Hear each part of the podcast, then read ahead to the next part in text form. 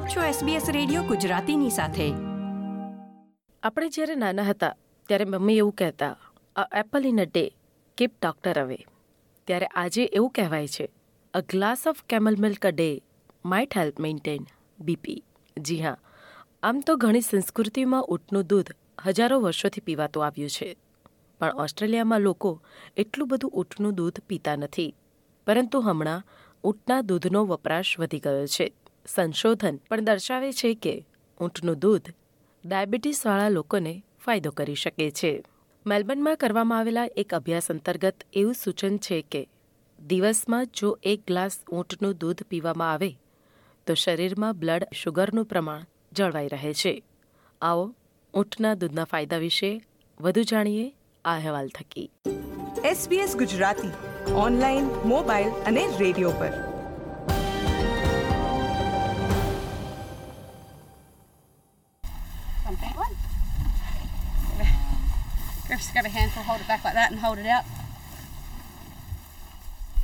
Megan Williams, કે જેઓનો ઉછેર એક ડેરી ફાર્મમાં થયો છે, તેઓ વિચારતા હતા કે તેઓને કંઈક અલગ કરવું છે.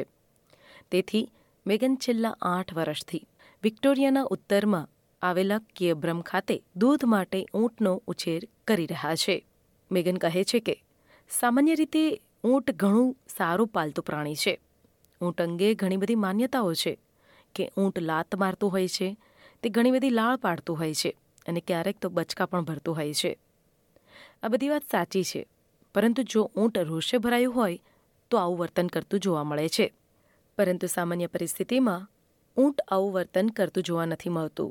They're really family animals, so a lot of people, I think camels are sometimes a bit misunderstood. A lot of people go, oh, they can kick and they can spit and they can bite, and that's all very true. They can do all of that, but you'd have to be doing something to upset the camel for it to want to do that. So yeah, they're tight-knit family groups.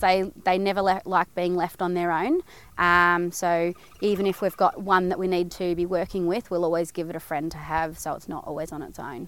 મધ્ય પૂર્વીય અને African સમુદાયોમાં પરંપરાગત રીતે લોકપ્રિય છે તેવી રીતે ઓસ્ટ્રેલિયામાં એક નાનો ઉદ્યોગ છે જે સમગ્ર દેશમાં માત્ર થોડીક ઊંટની ડેરીઓ ધરાવે છે.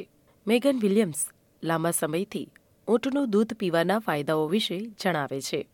આ ઉપરાંત તેઓ કહે છે કે જેઓને ગાયની વિવિધ ઉત્પાદકતા પર એલર્જી હોય તેઓની માટે ઊંટના દૂધનો વિકલ્પ ઉત્તમ છે. So the first notable difference in camel milk is just its colour. It's really white compared to, I suppose, cow's milk.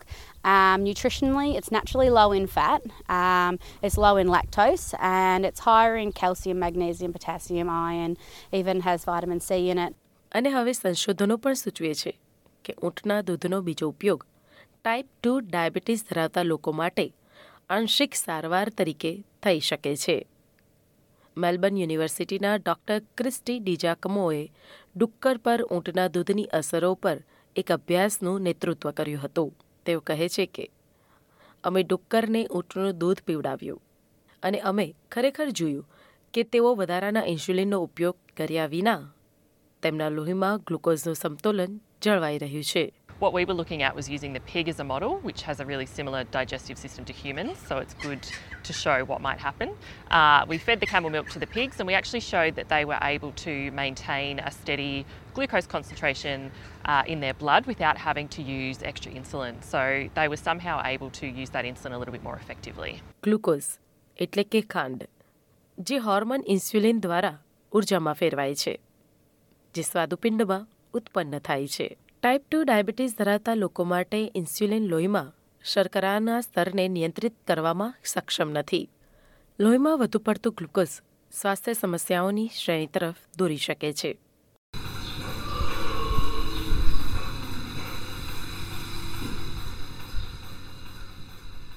ઊંટના દૂધમાં ઇન્સ્યુલિન અને ઇન્સ્યુલિન જેવા પેપ્ટાઇડ્સ હોય છે. ડૉક્ટર ક્રિસ્ટી કહે છે કે આ પ્રકાર ડાયાબિટીસવાળા વ્યક્તિને ગ્લુકોઝનું સ્તર જાળવવામાં મદદ કરે છે. So it's about 3 times more than what's in cow's milk, but they're actually thought to be a little bit less resistant to digestion in the stomach as well, so they might, you know, be a little bit more effective. It's not conclusive whether that's actually what's having the effect. It might be other parts of the camel milk, for example, the antioxidants that might help sort of the downstream insulin actions, so whether it's helping with insulin receptors or how the insulin's actually working in the cells. So there's really not a lot of evidence to show exactly how it's working yet. Megan Williams કહે છે કે તેમના કેટલાક ગ્રાહકોને diabetes છે. તેઓ આ સંશોધનને સમર્થન કરી રહ્યા છે. We hear a lot of anecdotal evidence on camel milk. We have customers drinking it for that very reason. But I suppose having some scientific evidence in the background, I think is a huge win. Yeah. જો કે સંશોધકો આ પ્રારંભિક પરિણામોથી ઊંટના દૂધના સંભવિત ફાયદાઓ વિશે ખુશ છે.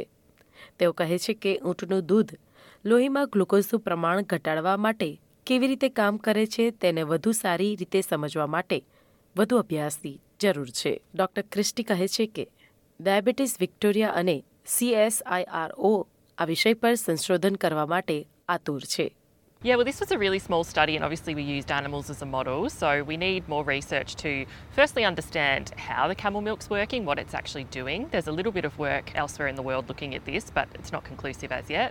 And then, of course, moving into human trials, so looking at what it actually does in, say, either diabetic type 1 or type 2 humans. SBS News માટે સીન વેલ્સ દ્વારા પ્રસ્તુત અહેવાલ SBS ગુજરાતી પર તમે સાંભળ્યો મીરાની મહેતા પાસેથી. આ પ્રકારની વધુ માહિતી મેળવવા માંગો છો? અમને સાંભળી શકશો Apple podcast, Google podcast, Spotify કે જ્યાં પણ તમે તમારા પોડકાસ્ટ મેળવતા હોવ.